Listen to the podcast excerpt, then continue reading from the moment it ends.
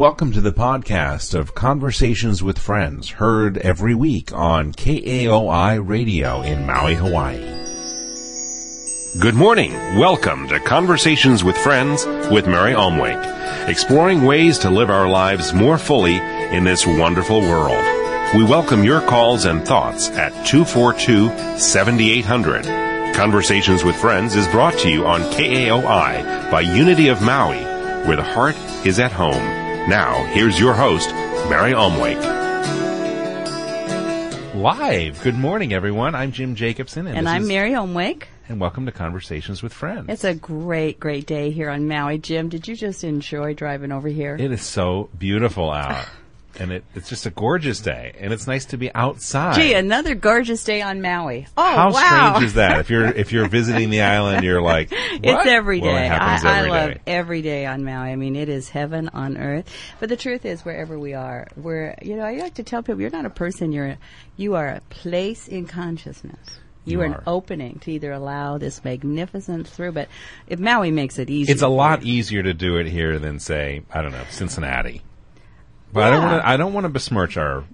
I don't city know. Over there you know. I don't know. You know. I often say that, but but the truth is that God is everywhere you are, and the infinite goodness of God is everywhere you are. And what a big week this was with the Da Vinci Code opening. Oh my gosh, big movie. Lots Did you go of, see it? I yet? have not seen it. Um, I, you know, it's gotten mixed reviews. Well, yeah, but hey, you know, it's such a fascinating conversation that people are having. Isn't it great that people are talking about this type of stuff, that you know that the, that this book and this movie are really stimulating that type of conversation? It's a wave that's coming. We have a very special guest, a local author, uh, Anita Hughes, will be here in a moment, and she's written a fascinating, actually she's got two books mm-hmm. about the Cathars, which really um, some of the deep research that Dan Brown turns into his uh, is done by her. Mm-hmm. Her name is Anita Hughes, and, and the first book I totally loved, Past Recall, and I just devoured the Cathar Legacy. In fact, I stayed up Saturday night when I was supposed to be preparing for my talk. I knew the Holy Spirit would take care of it. But but we're going to talk to her about the, the what's going on here, because what I love the fact I turned on television on Saturday morning and they had the American mystics, and they had Edgar Casey, and you know the mm-hmm. dream. He would go to sleep and literally dream. The sleeping prophet, I think that was. With people's illnesses, and then they, he was able to heal them. And yeah. I mean, thousands of people. Thousands of people, and then it went all the way through to the Celestine Prophecy. And I remember getting on airplanes as a Unity minister and seeing all these business people with their briefcases doing their, you know, mainland flights. Right. All of them. Every you, you just walk to the back of the plane, and there would be Celestine Prophecy, Celestine people that would never walk into a church. And yet, the writer of that was sitting in a Unity church in Alabama. When he would first got inspired. Yes, he did. He got him sitting right there. And but th- these are spiritual truths. There's just this uh, great awakening. Well, we, we saw the, the interest and the fervor about the movie What the Bleep, which, you know, these these modern day things, and I think mo- obviously What the Bleep was more focused as a documentary. And to, but it, it, it captured the imagination of a lot of people who might not otherwise get into this type of material. Mm-hmm. And, and then now you're seeing it in fiction. Mm-hmm. Um Uh, with Dan Brown, and I'm sure we'll, we'll talk about how fictionalized it is, but I think that the the key is that uh, Hollywood and and and uh, the book, big book industry is getting behind this in a way that it's capturing the imagination of folks everywhere. Well, I, I think I think they're just they're just uh, responding to this deep soul interest, and and uh, what what we realize is, uh, and I, I love the conversation going on in, on in the television, because there's so much ignorance mm. within people who proclaim to be educated, mm-hmm. and so you know they get on C N N and whether or not Jesus was married or not, mm-hmm. but they miss the whole point of the role that Mary Magdalene played. Uh, and, and even if you just look at the four Gospels that are in the Judaic Christian Bible that made it through the committees and ended up in there, there's thirty Gospels. And all of them refer to her, and many of them uh, refer to her as the first apostle. And mm-hmm. whether, you know, she was his lover or not, we may never know that. Right. But we do know that women played a major role in Jesus' ministry, and they didn't just hang on. Mm-hmm. They underwrote it. and they were leaders and teachers and healers. And and then this and whole the early church had a vested interest in in re- removing the importance of well, the, even of at the Mary time Magdalene. When Jesus was there, there was the male domination. There yeah. were, Peter came out of that, and Judas was in that, and Paul was in that kind of a uh, a male dominated Greek kind of role of the men. Right. But but but Jesus was very clear about the role of women and and how powerful women are, and and so I, I think that that's just absolutely. You can't refute it. I mean, there's just way too much evidence that, that the role of Mary Magdalene played in the early church mm-hmm. was substantial. The other thing that's absolutely, uh, uh, for me, the, and I, I think the Da Vinci Code brings it out a little bit, but not nearly strong enough, when they're they're worried about whether Jesus had sex or not or got married, what about the Inquisition? six hundred years of killing millions of people, not a few people yeah. here and there, millions of people, all the women on Maui that have this intuition, this divine intuition, mm-hmm. that the healers that are everywhere on Maui, mm-hmm. the Inquisition would have knocked would us have off knocked, in a minute, or yeah. probably did, as I told them on Sunday, probably did. But um, anyway, enough of my ranting and raving. No, this is, this is fascinating, and I think you know the fact that it's in the media right now and everyone's talking about it makes it all the more interesting. It is, and, and I just am so grateful for the time that we have incarnated. It's a beautiful time, and I can't wait to talk to Anita Hughes because I stayed up to finish her book. The book is in your bookstore now. It's called The Cathar Legacy, but I, I'm going to tell you honestly, you're going to want to get Past Recall and read it first, I think. So, um, Anita. Good morning. Good morning. Good morning. You've been traveling around, went I off to see your been. kids. Yes.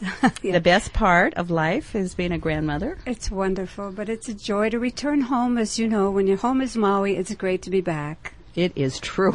Yes, we, I, I'm I leaving for Alaska and then followed up by India and Santa Barbara. And I just know when that airplane leaves Santa Barbara for Maui, yeah. I know when I go to India, I'm going to be so open-hearted. But I just know when that plane heads home to Maui, I just know how I'm going to feel. You can feel it as you enter the airspace, I think, as you yeah. just come out of, you know, a few hundred miles. You know, you know you're coming home. Yeah. So, Anita, you ran a big bank corporation. You worked with international investors. Now you sit on the beautiful island of Maui and write yes. books. And it's really extraordinary because what I did for that major bank was actually to capture big money from around the world and hide it. I was in a department called International Private Banking, mm. and that meant presidents uh. of the Philippines or of Nicaragua oh, or yeah. what have you. And it's in, uncanny yeah. that now I still turn my interest in treasure. Well, that's the, the way the Holy treasure. Spirit works. You were just gathering information. Yes, exactly. Because there is a great scene in the Da Vinci Code where they have that bank, and you have that key, and then right. they, you know, have leases for fifty right. years is the shortest one, and all right. of that. That you know, Jim, I'm just not in that. in that tax bracket yet. Okay. Well, I, I'm not getting solicited. I'm soon. just getting those free when, credit when cards. The, when this radio show goes national. Well, and, and we're going to have to sell the radio station, probably the right... And the transmitter, yeah, and... Right, right. Well, anyway. Right. Yeah, don't let John know about that. You know, we have to sell it quickly before he finds out. Only on Tuesdays for one hour. So we're talking to Anita Hughes, and, and how did you go from that to writing? That's a, that's a beautiful I jump. W- I was always a closet writer, Mary. Even in the bank, if the chairman wanted some newsletter or Christmas greeting or anything in print, did you do they jingles? Would turn to me. No, I didn't ever you didn't do jingles. jingles. No, no, I was, was much bu- more. Uh, she was too busy uh, uh, hiding the money. Right, exactly. Hiding the money. I love. But it. I was a writer. I was. I could be a banker, but it was all a, a front. Mm. Right. So now that you live on Maui, when did you start writing seriously? Because your first book was Past Recall. Right. And, and it's a great book, everybody. It is about the Cathars. Right. Which, I, tell them who the Cathars are. I mean, cause yeah, the Cathars uh, were so intriguing. I had never heard of them, and I had the misconception that the Middle Ages, you know, from eleven hundred to fourteen hundred were probably the Dark Ages, like most of us, and I knew little, but I was at a bookstore, which I often... is my destination. And a book hit me on the head, literally, and it was about the Cathars. And I thought, okay, this is not a coincidence. And I started mm-hmm. reading, and every fiber of my being resonated to the inequity of their destruction. It was the only time a Christian religion was totally destroyed by another Christian religion. And it began the Inquisition, who wanted to get their treasure. And it lasted for six hundred years of destroying all heretics in the hopes that somehow the treasure would have been passed on. So I, I don't think that Cathars was the first act of the Inquisition. They were already rolling, weren't they? No, actually they were formed. to destroy the Cathars. That was when that the was Inquisition when it came, began. They actually went, and yes, before they went yes. into Spain and did all of that? Yes, oh, exactly. Okay, well, I stand And it was a period. Illumined. It was so such an enlightened period of time. It yeah. was actually, the, the society and the culture was so inclusive, you know, with the Arabic culture, the Jewish culture, the troubadours. What it was year an was incredible this? time. What year? At the turn of the thirteenth century. From late very loving, it was just like a big love-in. Right. Yeah. yeah, very gentle people. That's what everyone says. Very, exactly. very gentle. But then there's the Templars, who were like the the warrior. Yes. At some place they either, at least they shared a time period. Did they share? I wondered if they were the protectors of the Cathars. I've always I, wondered about that. I was hoping and wishing and searching in my research to find that that was true, because they definitely were there at the same time between the late um, eleven hundreds and the early twelve hundreds in the Languedoc area of the south of France. And they uh, they knew the lords, and they were very much involved with the wealth. They tried to actually protect the Cathars, because many of the people who were indirectly related to the Cathars oh. and the Templars. But the Templars at that point in time were the protector of the Pope. They couldn't outwardly and visibly be seen to be supporting a heretical component. Mm. And so their heresy was the love factor. They had picked up the real teachings of Jesus. Exactly. Which you always see that, that thread, yeah. the Gnostics, exactly. the Essenes, the, the Mary Magdalene early teachings was right. all about the love and the devotion. Exactly. And and not yeah. about the power and not about the control. Not and, at and all, and not about the outward and visible signs that had to be obeyed, as far as even the cross and all of the things that were symbolic, and the emphasis on the symbolism and the edicts of the church were totally antithetical to the Cathar beliefs. They were totally connected to spirit, individually, internally, the Gnostic knowing. Well, and that's so interesting. I'd love to share, because in the first century, one of the uh, early church fathers wrote, we have to get rid of the, I'm paraphrasing, but it's pretty close to this, we have to get rid of the Gnostics because they have a direct revelation from God every single day. And they took that as a bad thing, when we know that that is our That's soul's the, deepest yeah. yearnings well, to live aware that we live, as Paul said, live, move, and have our being in God. God's everywhere within us, all around, and the the whole intention is to bring it forward. So this this is what I think is so exciting about the Da Vinci Code, the the, the remembering of our soul of the Mary Magdalene, in, which is really Sophia, which is an ancient wisdom, and the Cathars must have embodied that in some beautiful beautiful way. Whether it was the lineage of Christ actually through children or the lineage through consciousness. It's clear that you pick something up there. Now, did you go to right. France and research it? I, I went to France, and I also went to Turkey and to Ephesus and to all of the uh, spiritual religious places. And but France... And did you write this all off?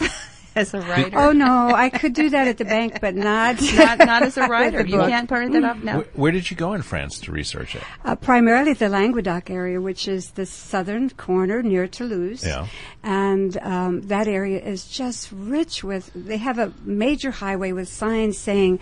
Pays de la Cathare, which mm-hmm. is the road of the Cathars, mm-hmm. and castles everywhere that didn't belong to the Cathars but belonged to the lords, who very often had family members that became Parfaits and Parfaits, the men and women priests of the Cathar religion. And it means gentle people, or what, what was their name in French? The gentle? Yes, uh, the, the bonshommes, the good men, good men, the good, good men, men, the bonshommes. Yeah, yeah. I mean, right. what, I mean, what a way to refer. Talk about consciousness. Yeah. Mm-hmm. These are the, the good people, the good men. The good what, so, when you would do this research, would you go to libraries or churches or talk to folks, or, or what were you doing? I'm an avid reader, so I read everything I could get my hands yeah. on. Do you I tried French? to learn French. Yeah. I did it minimally, yeah. but I could pick it up from the reading. Mm-hmm. But I went there absolutely.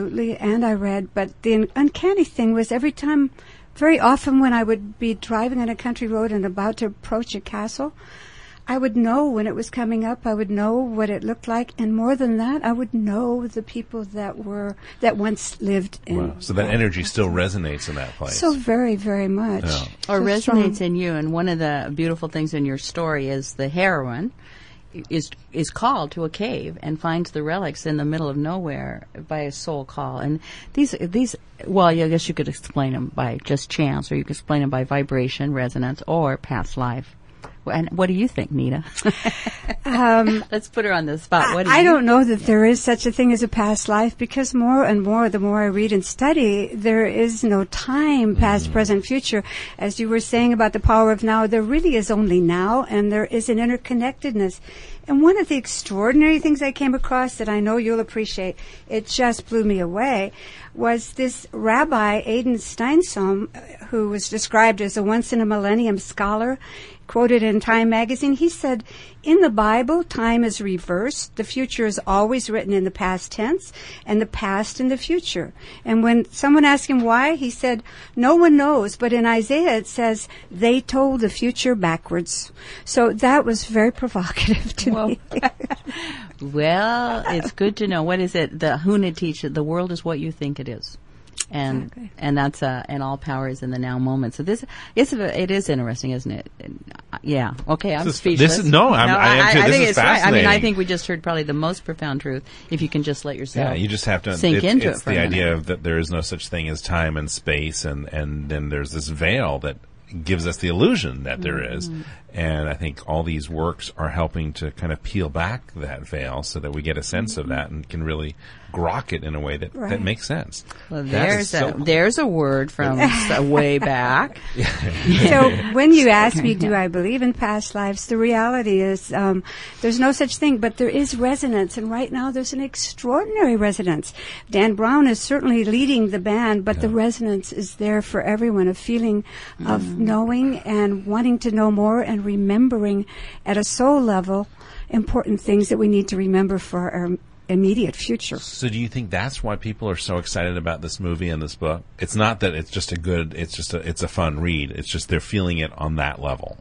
It's a great read, and they are feeling it on that level. And Dan Brown orchestrated it to be such a page-turner, mm-hmm. and I tried, as Mary probably knows, to emulate some of that. Mm-hmm. Um, that it struck that chord mm-hmm. of a good read, but it struck a deeper chord of, I remember, I know, and I hope that some of this tells me that there is truly hope for the world that lies awaiting mm-hmm. for us just ahead, because there's so much trepidation now and uncertainty. Well, that is, uh, as I'm sitting here with your book, The Cathar Legacy, and then Eckhart Tolle's book, A New Earth, Awakening to Your Life's Purpose, which is really our purpose is to simply awaken to what is, and you can only awaken now. You can't awaken next week. You can't awaken in the past. You can only awaken now. And there's such a frequency and a vibration that those who choose to go through the portal and wake up, it's all around us. It's just the invitation is given over and over. And I feel like what's so potent about this lifetime is never have there been so many awake people, and it's like if a candle's lit and you get close to it, you get lit yourself because mm. it's within us, and it's harder and harder to stay asleep.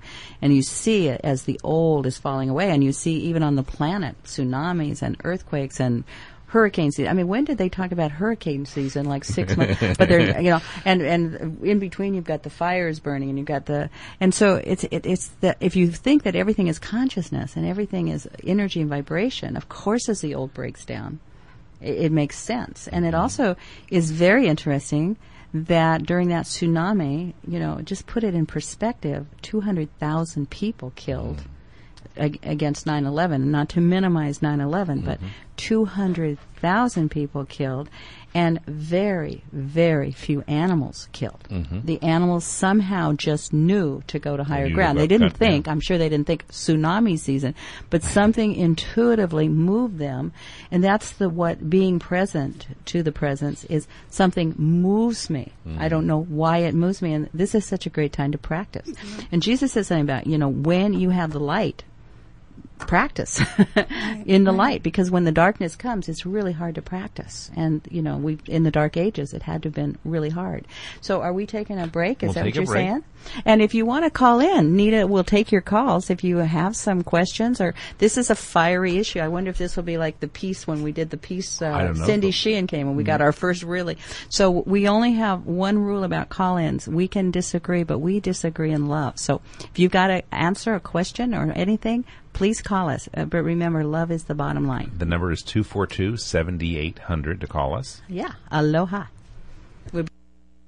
Mary Omwake is a presentation of Unity on Maui. We are a trans-denominational community and invite you to join us in Sunday morning celebration at ten a.m. at the Maui Tropical Plantation in Waikapu.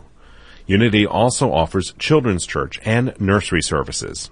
If you'd like to join our families of sponsors on Conversations with Friends, please call us at Unity at two four two, nine three two seven. Do you dream of owning a home or consolidating debt with a refinance? Hawaii's premier mortgage company can make your dream of owning your home in paradise a reality, or they can help in the refinance of your existing home with their experienced, guaranteed lowest rates, exceptional customer service, and a little magic. Premier Mortgage can get you a home loan to fit your needs. To find out about Hawaii's Premier Mortgage various loan programs, call Trisha Morris and the Magicians at either office location. Location. Call Premier Mortgage in Kihei at eight seven four, eight eight zero zero or in West Maui call six six five, eight eight zero zero. And now back to Conversations with Friends. We're talking with Maui author Anita Hughes, and the book is, Jim? The Cathar Legacy, which is the second book. Is this going to be a trilogy? It might, actually. I think it could well. I'd like to write the third book as to the future, let's call it the future, yeah. and what the treasure, which is supposedly has the ability to transform the world, what that means, how it transformed. The first book is Past Recall, and so that's that's a really cool, and you said before we went on the air, you were saying that uh, big New York publishers are interested in this book now. Actually, it's European publishers. European. I tried very hard to get U S Yeah. and g- to get an agent. Yeah. It's like an iron wall, or at least that's what I experienced. But I went to Europe, and the agent in Italy, she has so much interest. It's already been sold to Portugal, Russia, Japan, and now uh, Um, a lot of interest in these countries, yeah, other countries. Come back I, into the United States oh, and be a bestseller. I here. hear that the Dan Brown's book is big, and the movie is big in China. It debuted in China before it debuted in the United States, and you wouldn't have thought that from no. a from a communist no. country. That's pretty amazing. Yeah, but you you know, China, you're talking about two or three places it, it opened. Beijing is a, a major metropolitan. Yeah. I mean, it's New York yeah, City. It's a lot of it's people, advanced. My girlfriend's uh, husband is there, married to one of their star symphony players, and yeah. I mean they have. I mean he's at the top of the game, yeah. and, and he's in um, synthetic music and engineering, and I mean they're.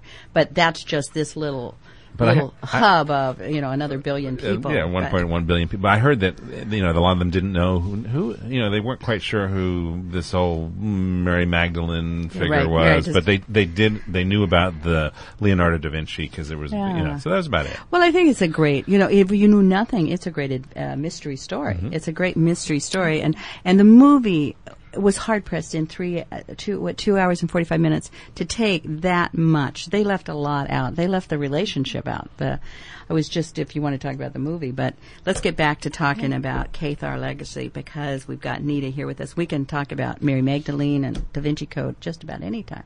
So um, if you do want to call in and get in the discussion, please call two four four, two four two, seven eight zero zero. That's what I was going to say.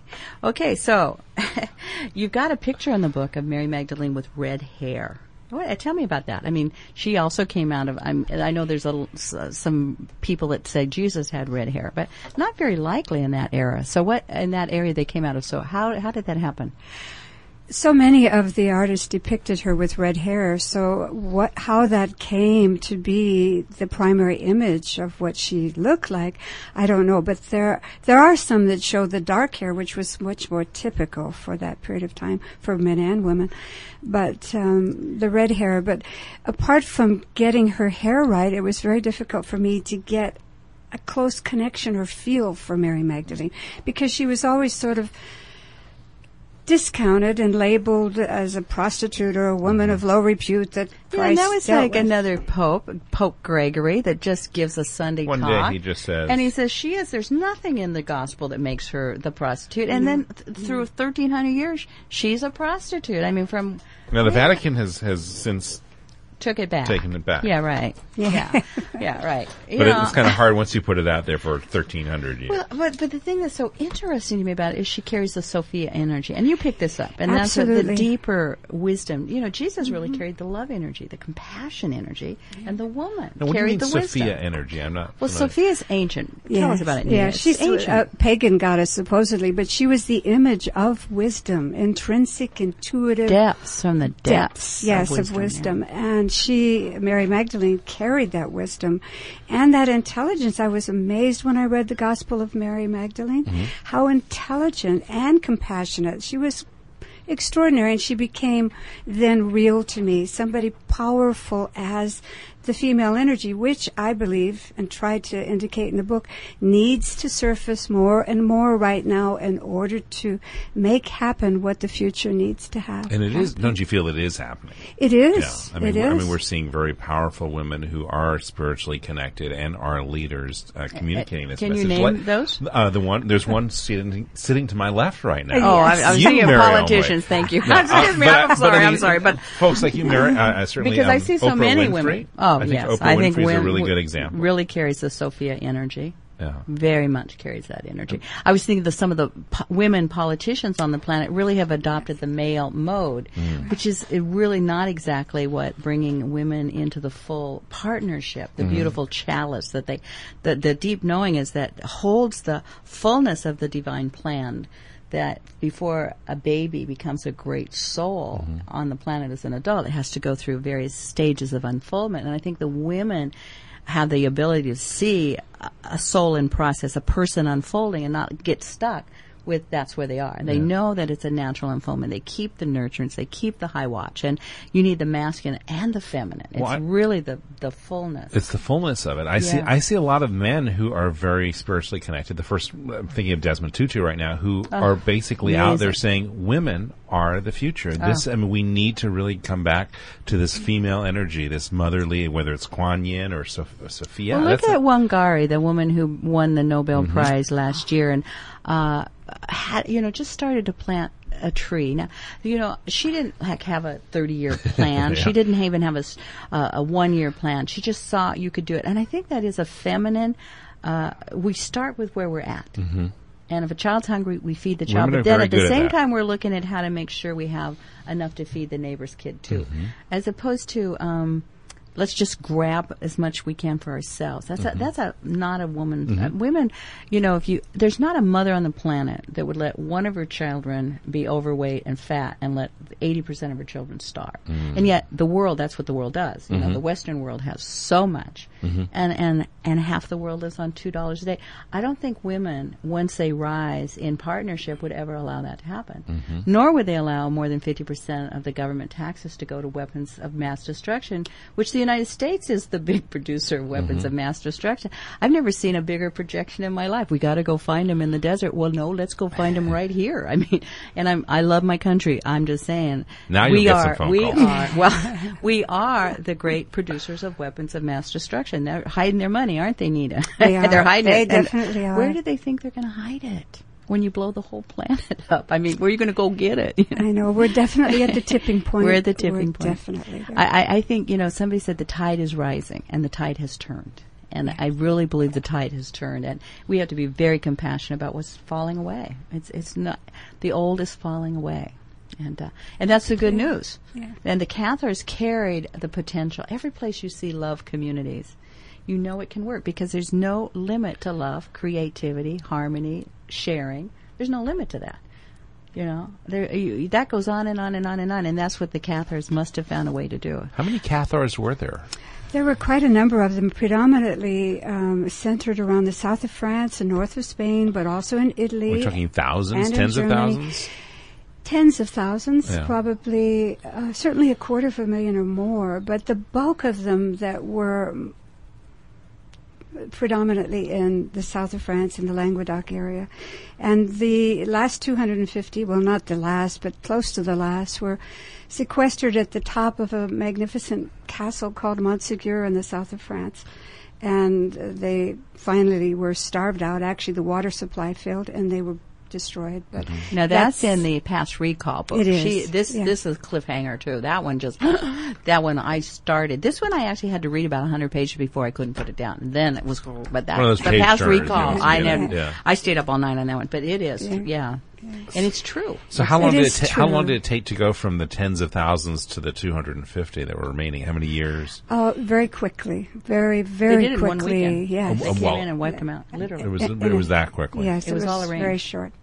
And then they continued with all all heretics and down to um, all of the famous scientists that were trying to prove that the sun wasn't the core of the. The Earth wasn't the core of the universe, but the sun. They yeah. they imprisoned them. They kept anyone that didn't agree with the tenets of the Catholic Church was yeah. suspect. That is interesting. So when you wrote when yeah. you wrote this, there's a wonderful thing in there called the Bible Code. I mean, this is really a uh, for the people. I, I've got a friend who loves codes, and um, and I thought she's got to read this book.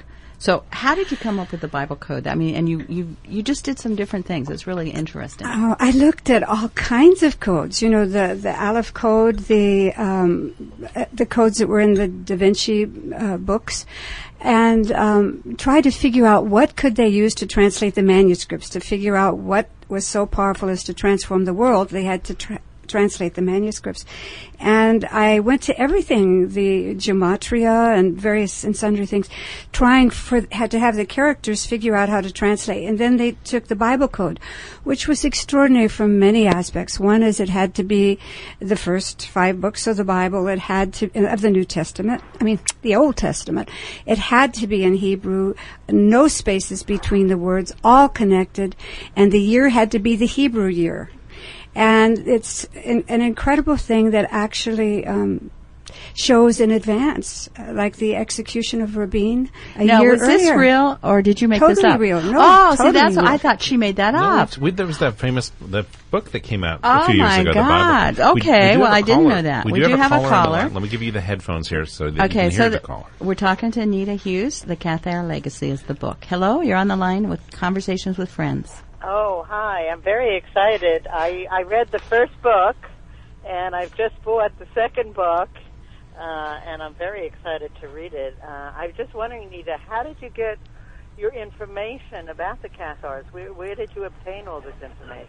Well, as I had mentioned, a book hit me on the head, and it began with that book, and then I quickly turned to everything that I could find, most of which was written in French, but I, I did my very best to learn, and I went there, and it was both intuitive and uh, intellectual, but it was a passion that went beyond anything explaining uh, that caused me to learn everything I could and not to stop learning. So it, were there some original documents that, that you were able to go to? I mean, anything? No, but there was an original treasure, and it was described in the records of the in- Inquisition as being so powerful as to transform the world. So this is real. See, I didn't know that when I was reading this, yes. That this is real. I knew the Cathars were real. It isn't, isn't that kind of, uh, speaking of fiction, isn't that Whoa. in that uh, Steven Spielberg film um, from years ago, uh, Raiders of the Lost Ark? Isn't doesn't that, I mean, that's in that as well, right? Probably, yeah. Yes. So, so a treasure that would change the world was their terminology. Exactly. I didn't know that. And their terminology was very precise. They had accurate records, the Inquisition. The one thing the Catholic Church did was to annotate every person they destroyed. Oh, kind of like history. Richard Nixon, get or, rid of the tapes. I was going to say the Nazis. uh, very, very good at keeping records. Hey, yeah. thanks for, uh, do you have another question? Well, I was just wondering, is there going to be a third book? We asked her, yay.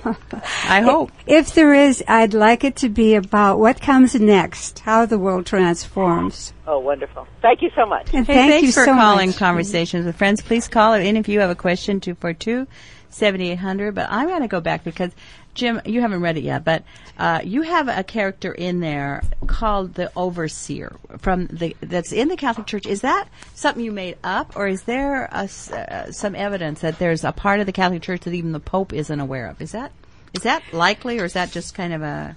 Well, there's it's all, a big organization. There's we're talking a lot about. Of evidence to show that there's a part of the Catholic Church that not only does the Pope perhaps not know about, but should be in fear of. And mm. there are many examples, including the deaths, sudden deaths of a couple of popes that would make for another book three. But um, the overseer, I just gave him that name because he actually acted as an overseer on behalf of the highest and best good of the Catholic Church, whether the Pope was in on it or not. He decided that he would, his role was to make sure that he accomplished the best results for the church. So without any consideration of integrity, but just... Well, you know, that, that um, just as, you know, I have such a precious relationship with Jesus and, and who he was as he walked the earth, whether he was man or God. We're all God in potential. And he certainly, and I, everything that he did seems antithetical to so much of what's emerged, not just in the Catholic Church, but so much in the teachings. And, and you see it in each of the traditions, Jewish and, and Muslim. Not so much, I think, in the Hindu and the um, Buddhist traditions, because they don't have the monolithic God. They don't have that that sense of Father God. They have that different, more sense of self-existent presence, pure being. But but um, it, it seems to be just opposite of what he taught. Does it? Did it strike you like that? I mean, he's so loving, so forgiving, totally so... opposite. Gentle, so honoring of all people and all, you know, the divine in all. And the Cathars really emulated those teachings. They mm-hmm. they were very supportive of the community. They taught them to be weavers, to grow their fields. They taught them more than just religion. They they were lovingly embracing their fellow man, recognizing mm-hmm. that the spirit was in each and every one of them. Mm-hmm. But this is antithetical because most religions set up a god, define it in a certain way, and particularly define that which is not acceptable, you know. So the focus becomes on the tenets, which are very um, confining. Mm. And uh, I think that's probably why Dan Brown and, and some of the books now are are tweaking the recognition in a lot of people that know there's really something more. Yes, and, and it gets caught up. Isn't it interesting that when people start looking at, sometimes at the Da Vinci Code, and they, I've, I've had several people want to do study groups in the church and all, and I go, you know, have a have a, gr- a study group on a broader, because it is fiction in the sense of whether he married or not. But they want, they take almost the same dogmatic position of yes, he was, and all, you almost hear the arguments of as if it was the other side, and, and it's just it's as simple. There's some things we just don't know. Yeah, yeah. But what we do know is that he taught unity of consciousness, oneness with all, sacredness of life, and respect, and love, and don't judge. And, you know, he had such a, a an embodiment of a presence in everything he did. And, and th- if you want to have a study group, get together and, and then, you know, anyway, we do we have someone on the line? We have another Jim? caller. Take it. And hello, you are in Conversations with Friends. Yes, hello. Um, I, I, I had a couple of comments to make, if that's okay, sure. And then a question for Anita Hughes. And what is your name, um, please? I read Past Recall as well, and I had the opposite experience from Mary. Um, I found that I had to read Past Recall one hundred pages before I got into it, whereas Cathar Legacy, the last page of the first chapter propelled me into sleepless nights right there. So, anyway. But um, you loved them, right? So they're both page-turners. Right. I enjoyed both um, of them, too. And yeah. Then another comment I wanted to make was that in some ways I think it's a, a little sad to compare the books with Da Vinci Code, because although Da Vinci Code was a really good read, I think that the books that Anita Hughes writes have more substance and less pyrotechnics, so to speak. Yeah. But it's nice that, you know, it's nice that Dan Brown opened the doors, that's for sure. But the question that I had was, occasionally Mary Magdalene is referred to as the Magdalene, which seems sort of generic to me, like the doctor, the architect, the Magdalene. And I wondered if Anita could comment on what that's about. Uh, I could comment for more minutes than we have, because actually Mary wasn't her name at all. Mary was a titular reference that applied to many, many of the women. The actual name, um, and the Magdalene was also, the Magdalene was given to her as that aspect of her that was spiritual and elevated and enlightened. The Magdalene meant almost something. Uh, a comparison word would be luminous, that it was somebody who was enlightened. But the Mary uh, part of the the description actually applied, as you probably know, to eighteen different women in the Bible at that period of time, mentioned in the in the stories about Jesus. Well, that's interesting, because when I was in the Holy Land, there actually is a, a valley, they called it, where where they say Mary Magdalene lived, and it's the Magdalene town. It's right, a town, yeah. And it's all run down and and really hasn't been maintained, or just rubble.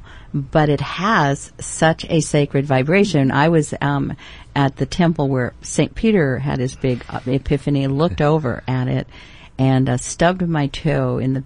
Hurt myself so badly, and I realized it was the anger from the uh, the, the group that sided with Peter against the Magdalene, and yeah, uh, it was yeah. like ancient, those two thousand years of anger. The Holy Spirit said, I think you should get over it, Mary. No, but, but that, uh, that it is a special, it's, it's even though it hasn't been rebuilt, it's it's a, a yeah. town, so the town it's name called Magdala. Magdala, and yeah. it means? And it means a tower. And she means a tower, something powerful. And when you go to Rennes Le Chateau, it's dedicated to the Magdalenes. The Templars were dedicated to Mary Magdalene. And there's a Tower of Magdala dedicated to Mary yeah, Magdalene, beautiful. Which means a tower, that which incorporates a great deal of strength. Now, you, you, when you found the book on the Cathars, and you, you found yourself just immersed in everything you could learn about it, since that time, have you found yourself called to something broader, or do you still feel going deeper and deeper into their legacy? Do you know what I'm asking? Yes, yes. I, I do. I'm actually, I'm always drawn towards any group of individuals who are treated um, in, inequitably, in, in, you know, injustice in the world, and of course that gives me a big palette to draw from. I Whoa, I was just going to say, well, you'll have plenty yeah. to write about. Anita, we, have ano- we have another caller. We do? Uh, we do. All right. Would you please say hi? You're on the line with... Hi. Aloha. Yes, my name is Heidi, Heidi Ricks, and I love Nita's books. Um, I couldn't put it down, especially the Cathar Legacy. It's absolutely brilliant. I recommend it to everybody. And my question, Nita, to you is, um, do you... what would be your theory that there is more interest about these people now, so many years, five hundred years after they were extinguished almost? Um, do you have a theory on that? Why they why they've become more popular again now? Why there is more interest? Well, the easy answer would be that um, it's in the ether, so to speak, as evidenced by Dan, Dan Brown's books and other books. But um, I think, I mean, you, if you believe in past, present, future, you could say that these souls have reincarnated and they're here to goose the world into a better direction. That that's an interesting answer to the question. But I, I do think that there's not any past, present, future, but that it's such a strong energy that is so much in need right now that it's surfacing in the guise of some profound books. Thank you. Thank you for your call. Thank you. And, and it's everywhere. This awareness of the feminine aspect of presence, whether you call it God, it's it's everywhere. The respect and um, and I just have such a, a appreciation that it's the balance, it's the union, the communion, becoming one, and that that we're all called to become the masculine, feminine self. All of us, to carry all of it. And you certainly helped with this wonderful Cathar Legacy, because the the realization that as you grow in spirituality, you grow in in compassion, in kindness, in inclusivity, creativity, um, appreciating all of life. And as you said that about um, uh, people that have been um, challenged or treated unfairly, I'm going to be leaving in four weeks to go to Dharamsala, India, where is the, the secular home of the Dalai Lama. That thanks to the Indian government, when the Chinese came in, he was given refuge and sanctuary, and he has a very simple home they call the palace. It's very simple, clapboard, kind of nice big rooms. um, and I'll be staying right there. And, and the children that they brought over, because so many of the refugees, they, they get the children out and the adults stay. Um, mm-hmm. But one-sixth of his people were killed since nineteen fifty-seven. It's it's almost, it's like you just think of America. If one out of six mm-hmm. of us was killed mm-hmm. by another power who then brought their own people in, um, that that's the, and, and they are, you know, the reason I'm bringing it up is they are the gentlest, the most generous, the most wise, the kindest. Um, I, I just thought, you know, the, the great incarnations might be Hawaiian or Tibetan. Mm. Yeah. And Tibetans, uh, because they're still held together with their with the leader of the Dalai Lama, that gives them, uh, you know, I've seen of the Hawaiian sovereignty movement, with that one uh, agreed upon sacred leader gives you such a, a strong point. And I know there's many great leaders here. Um, they're but, so but loving and so forgiving, you know, the sense of forgiveness. They really have incorporated those lessons totally in their heart. They live it. And, mm-hmm. and even though we have virtually stolen their land or taken it, you know, and and they, the aloha energy is very much the Tibetan energy, that deep reverence and respect and unitive consciousness. You see it in aloha, mm-hmm. and you see unitive consciousness so much in the Tibetans that I could see you writing about them. That's a, a, they have the Cathar, the way you yeah, wrote sure. it, that loving. Supreme injustice counterbalanced by extraordinary compassion and acceptance. Yes, when you hear the Dalai Lama say that he would not do anything to harm a Chinese because they're as poor as the Tibetans, mm-hmm. and he would not authorize anything to get an advantage if it hurt no. any Chinese. So that that's an amazing statement when you think of how we reacted to nine eleven and, and what is possible on the planet. And we need that kind of leadership. Your friend Desmond Tutu, Jim, mm-hmm. and uh, people. And there are there are these souls who really who really get it, and they vibrate with that. You said you you can see it in their eyes and their understanding of, of the fact that other people have harmed them and their constituency, and they're still very forgiving. Well, and I know what Einstein said when they, you know, on a simple level, where they um, threw bricks in his house and threatened him when he was at Princeton, because, you know, he was in his twenties when he came up with the theory of relativity. So, I mean, he uh, was a young man, and yeah. yet he was Jewish, and so he was just vilified. And, and, and they said, why, why aren't you angry? And I loved his comment. He said, I don't live there. I don't live there. And, I, I mean, it's taken me years to understand what he means. I don't live in that vibration. So, yeah, I see the brick come, and I, under, I understand that they – but I don't go there. And yeah. that's what your Cathars uh, mm-hmm. and that's their energy. And their, you've caught it, and you've brought it back. And the book is Cathar Legacy. You can go online and get it. Is that right? Amazon? Uh, yes, and actually I'm going to do a, a book signing at the Maui Booksellers Saturday, this Saturday, three p.m. Yeah. Maui Booksellers right here. Right here in Wiley. Of course, yeah. they wouldn't know that. It's on radio. You're driving right. around. But right. how fun for somebody – who's here visiting on the island. You know, I always say to people, you're on Maui and you're going to take back your suntan and, and the beautiful, but how great to take back an idea. Mm. And what a great read. It's a you good go read. Into, We've you can, have you got this up in, um, down here on, in Barnes and Noble's? Borders. Borders, it will be. When they got it right. Let me know. Yeah. Okay, and they're going to awesome. Put it out, because I was going to say, so it's not there yet?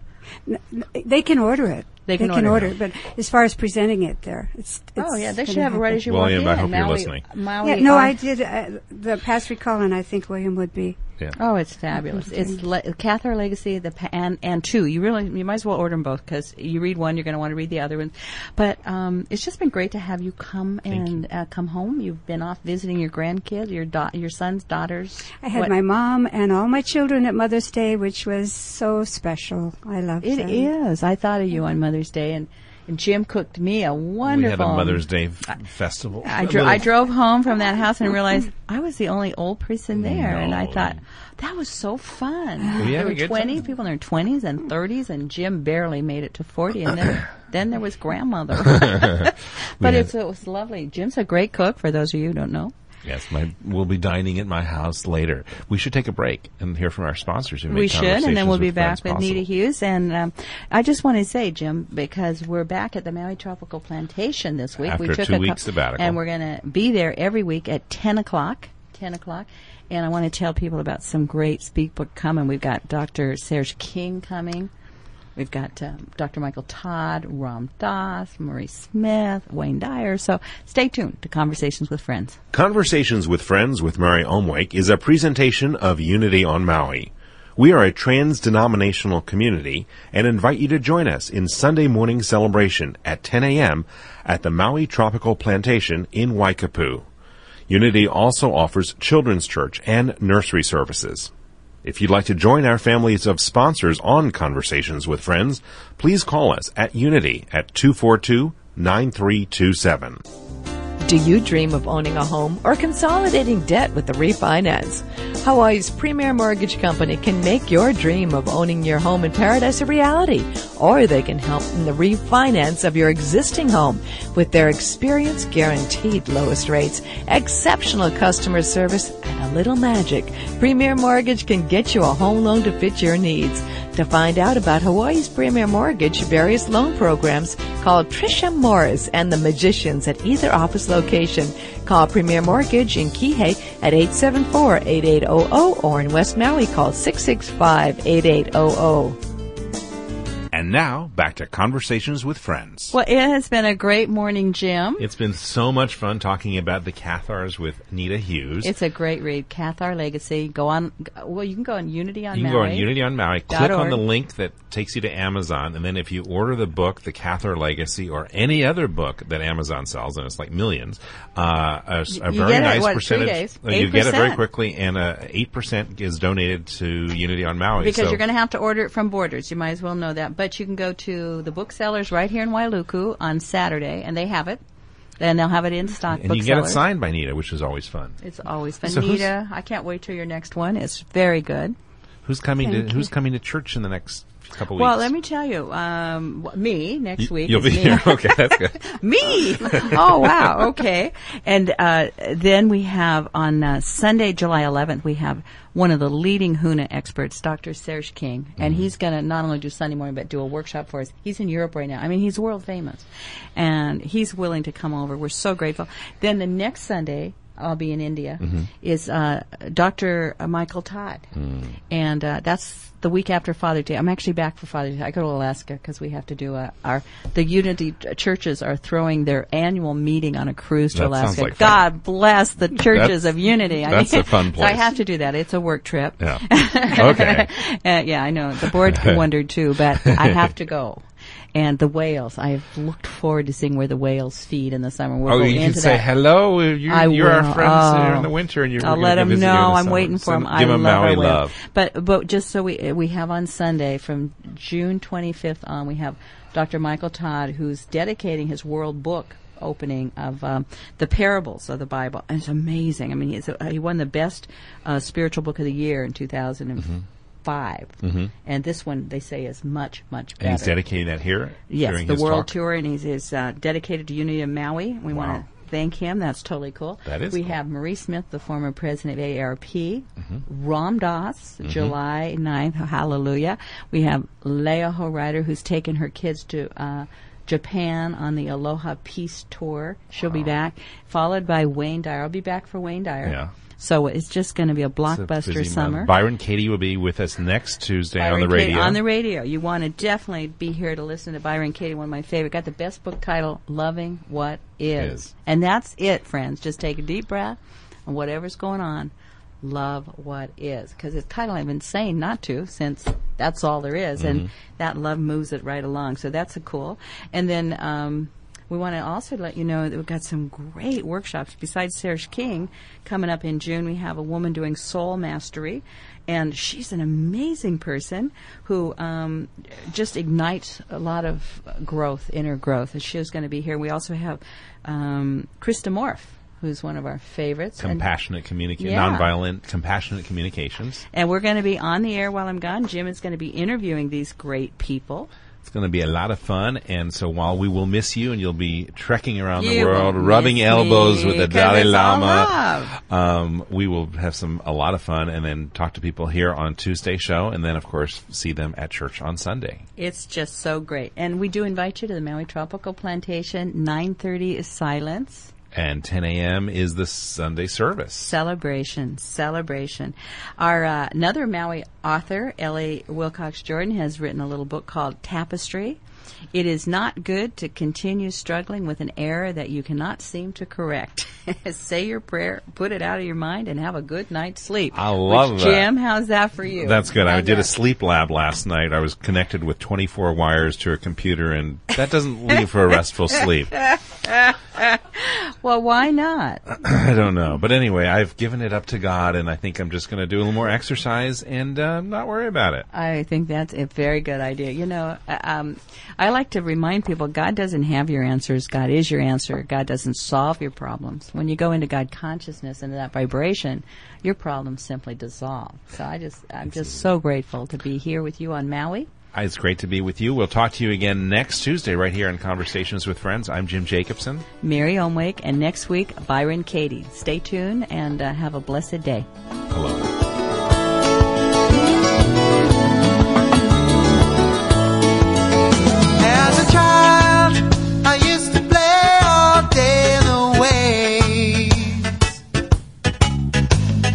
Later that night, lying in my bed,